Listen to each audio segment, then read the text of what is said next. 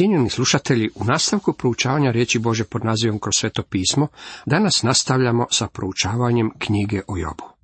Osvrćemo se na 26. i 27. poglavlje. Tema 26. poglavlju glasi Jobov osmi odgovor. Ovo je Jobov najdulji govor. Uključuje poglavlja 26. do 31. Job ispovjeda vjeru u Boga svoga stvoritelja, a mi počinjemo uviđati što je u stvari problem s Jobom. Od prvog do trećeg redka čitamo. Job progovori i reče. Kako dobro znadeš pomoći nemoćnom i mišicu iz nemoglu poduprijeti. Kako dobar savjet daješ neukome, baš si preveliku mudrost pokazao. Bildade, ti nemaš odgovor za mene.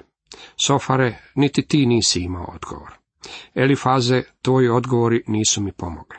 Svi vi mnogo ste govorili, ali niste dali nikakve odgovore.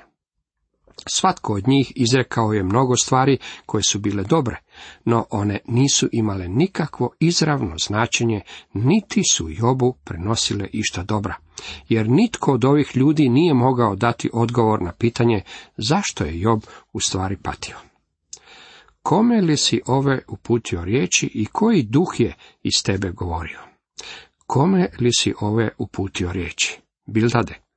Konačno si postavio pravo pitanje, međutim nemaš ga ti uopće kod sebe kao odgovor, stoga kome si pomogao svojim govorom? Job se sada stvarno uključuje u ovoj bosi. Di svoju će dušu u njoj ogoliti do kostiju. Ima dosta za reći, a jedan dio toga je stvarno veličanstven. Prebacuje se u područje stvaranja i Boga kao stvoritelja. U nastavku kaže, pred Bogom mrtvi pod zemljom dolje strepe, vode morske dršću i nema ni njine. Pred njegovim okom otkriven zja šeol i bezdan smrti nema vela na sebi. On povrh praznine sjever razapinje, on drži zemlju, on ništa obješeno. Mnogo toga bilo je rečeno o činjenici da Bog povrh praznine sjever razapinje. Ljudi su se trudili dokazati kako na sjeveru postoji praznina i kako na određenom mjestu na sjeveru nema zvijezda. U stvari to se nazivalo rupom u sjeveru. Međutim, s obzirom na činjenicu da raspolažemo snažnim teleskopima, poglavito radioteleskopima, utvrdilo se da ne možemo uperiti teleskop u niti jednom smjeru Božeg svemira, a da ga ne bismo našli obasutog zvijezdama, drugim svemirima. Job nam tvrdi kako je Bog posegnuo u svemir i ispunio ga. On može ispunjavati praznine. Također i svemir je dijelo Božeg stvaranja. Ovdje imamo jednu zvijezdu koju je Bog stvorio. Milijarde i milijarde svetlosnih godina dalje nalazimo još jednu zvijezdu i nju je stvorio Bog. Što sprečava da se sudare, kao što je to često slučaj sa suvremenim automobilima na našim autocestama. Bog je između njih ostavio dosta prostora. Što je prostor? Možda će neki ljudi odgovoriti ništa. Dragi prijatelji, to jest nešto. Ne znam što je to, ali Boga je stvorio kako bi nebeska tijela držao razdvojenima. To je poput nekakvog maziva kojeg Bog upotrebljava kako bi spriječio međusobno sudaranje svemira. Poslušajmo apostola Pavla šta kaže.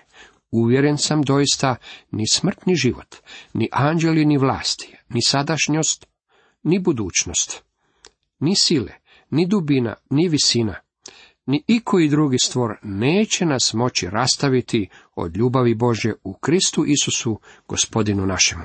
Rimljanima 8. poglavlje 38. i 39. redak. Ni ikoji drugi stvor bi trebalo doslovno prevesti niti i koja druga stvorena stvar. Prostor je samo još jedno od Božjih stvaralačkih dijela.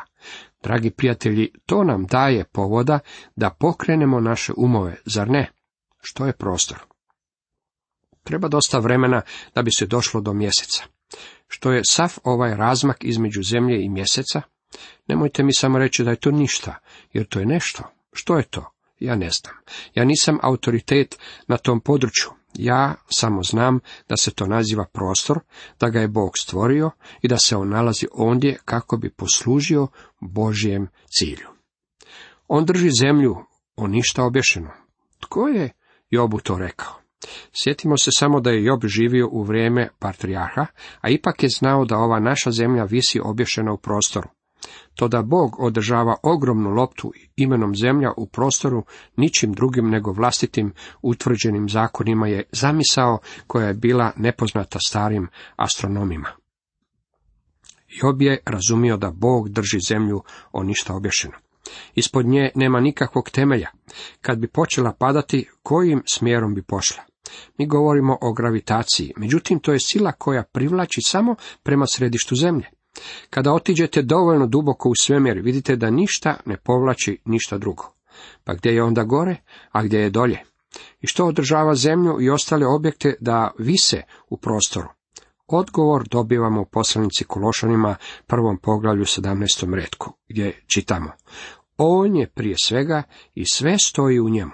Riječ stoji je grčka riječ sunistemi, što znači držati zajedno. Po Kristu sve se drži zajedno. Sada se prebacujemo u veliki odjeljak knjige o Jobu. Job je imao veličanstvenu sliku Boga kao stvoritelja. Ondje na smetlištu gdje je provodio svoje vrijeme imao je priliku promatrati zvijezde i svoje je vrijeme provodio čineći upravo to. U nastavku čitamo. Nebesa je svojim raznistrio dahom, a ruka mu je brzu zmiju probola. Sve to samo dijelić je dijela njegovih, od kojih tek slabu jeku čujemo, ali tko će shvatiti grom njegove moći? Bog je nebesa ukrasio zvijezdama. Brza zmija koju Job spominje vjerojatno je zvježđe na nebo. On nam skreće pažnju na Božju veličinu koja se otkriva na nebu i u njegovom predivnom stvorenju. Vidimo da je Job poznavao Boga kao stvoritelja. Job ga je shvaćao i kao izbavitelja. Međutim, Job nije poznavao Boga kao svedržitelja i kao onog koji ga ljubi. On nije razumio da Bog neće dopustiti da mu se dogodi išta što mu ne bi bilo na službu. Toliko iz 26. poglavlja. U nastavku pogledajmo što nam donosi 27. poglavlje knjige o Jobu. Tema ovom poglavlju glasi Job osuđuje one koji su zli. Približavamo se nekim od temeljnih materijala ove knjige. Knjiga o Jobu dotiče nas upravo ondje gdje se nalazimo, u samo središte našeg života. Ispod patnje kroz koju je Job prolazio nalazila se velika pouka koju je svakako trebao naučiti. To je razlog zbog kojeg tvrdim kako glavna pouka knjige o Jobu nije pitanje zašto vjernici pate. Patnja nije glavno pitanje kojim se ova knjiga bavi. U pozadini se nalazi veliko naučavanje o pokajanju, pokajanju u Božjem djetetu. Kada grešnik dođe k Bogu, treba li se pokajati? Pavao je rekao tamničaru u Filipima, a čitamo u dijelima apostolskim 16. poglavlju 31. redku. Vjeruj u gospodina Isusa i spasit će se ti i dom tvoj. Pavao uopće nije spomenuo pokajanje. Međutim, pokajanje je sadržano u riječi vjeruj. Jer kada se grešnik okrene prema Kristu u vjeri, on se također odvraća od svog grijeha. U slučaju tamničara iz Filipa vjerojatno se radilo o štovanju idola od kojeg se odvratio. To bi bilo njegovo pokajanje. Okretanje Kristu je vrlo važan dio.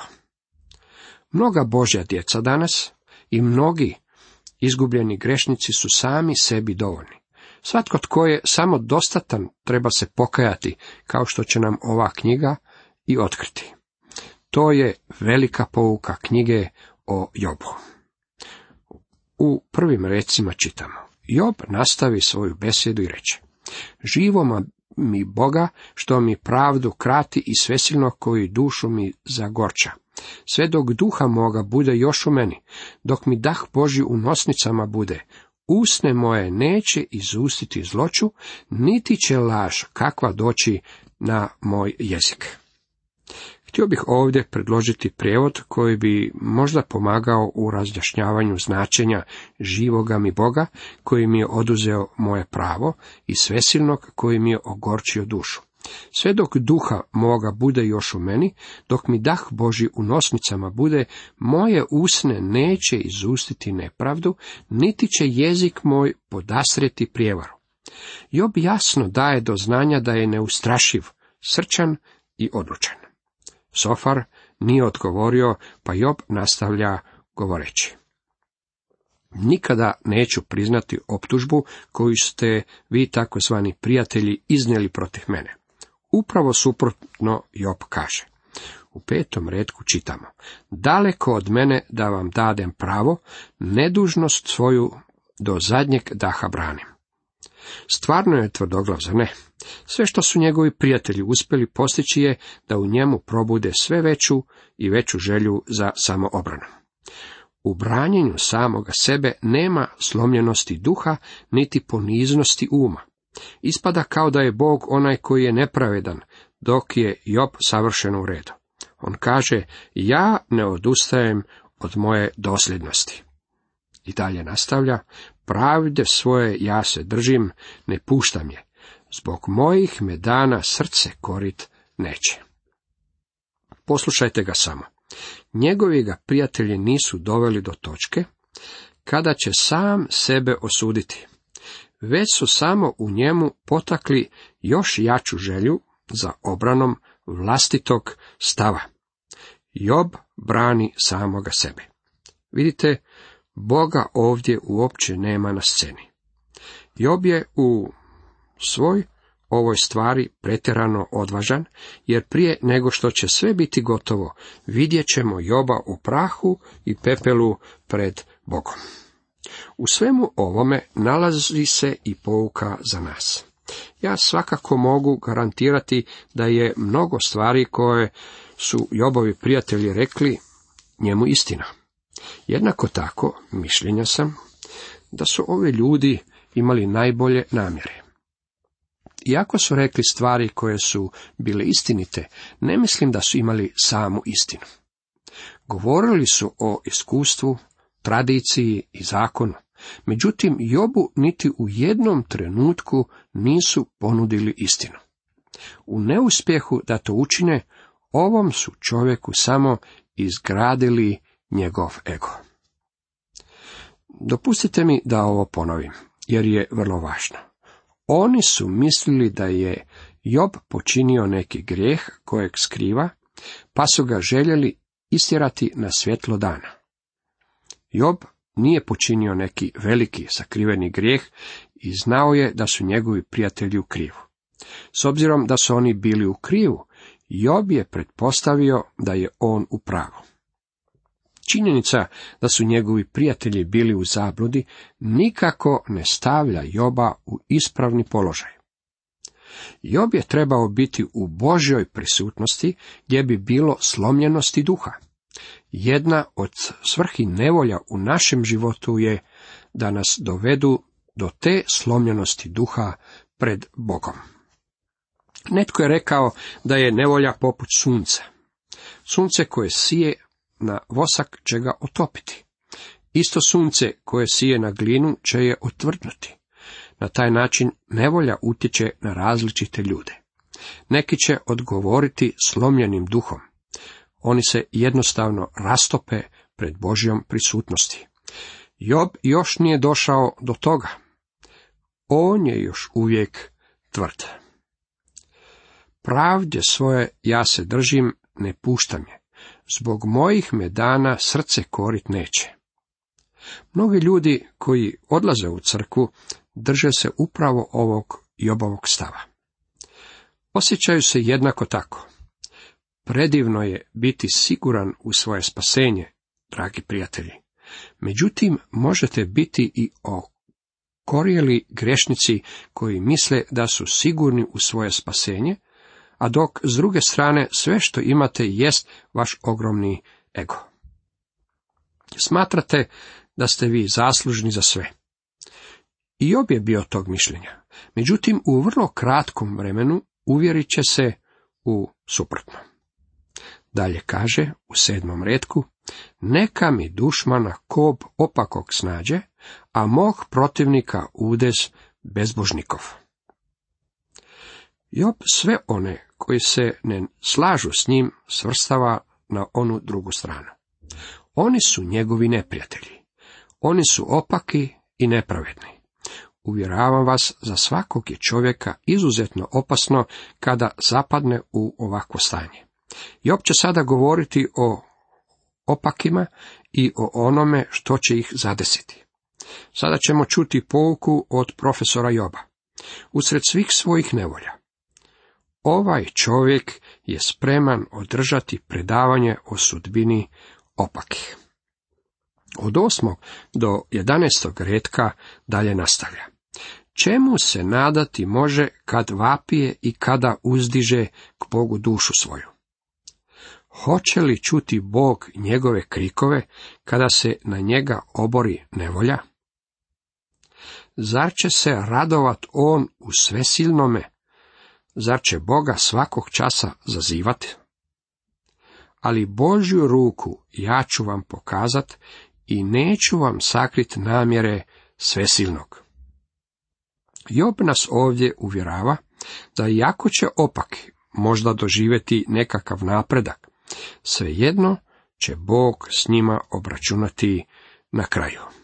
I dalje od 19. do 21. redka nastavlja, Bogat je legao, al po posljednji put. Kad oči otvori, ničeg više nema. Usred bijela dana strava ga spopada, noću ga oluja zgrabi i odnese. Istočni ga vjetar digne i odvuče. Daleko ga baca od njegova mjesta. Nema veze koliko je tko bogat. Ako je čovjek bio zao, njegov će život proljeteti pokraj njega kao što ugasne plamen kojeg ste upravo upalili poput svijeće koju već i lagani dašak kasi. Doći će vrijeme kada. 23. redak kaže rukama plješću nad njegovom propašću i zvižde na njega kamo god došao. Možete li se sjetiti vremena kada su milijuni pljeskom pozdravljali Mussolinija. Došao je trenutak kada su ljudi stvarno prolazili preko njegovog mrtvog tijela i preko tijela njegovih ljubavnica koja su ležala u blatu nakon smaknuća. Opakima će biti suđeno.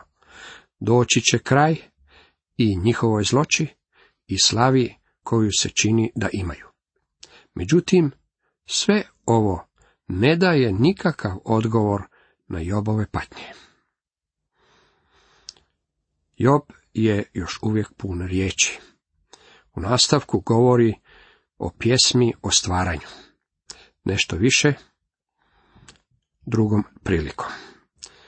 Toliko za danas.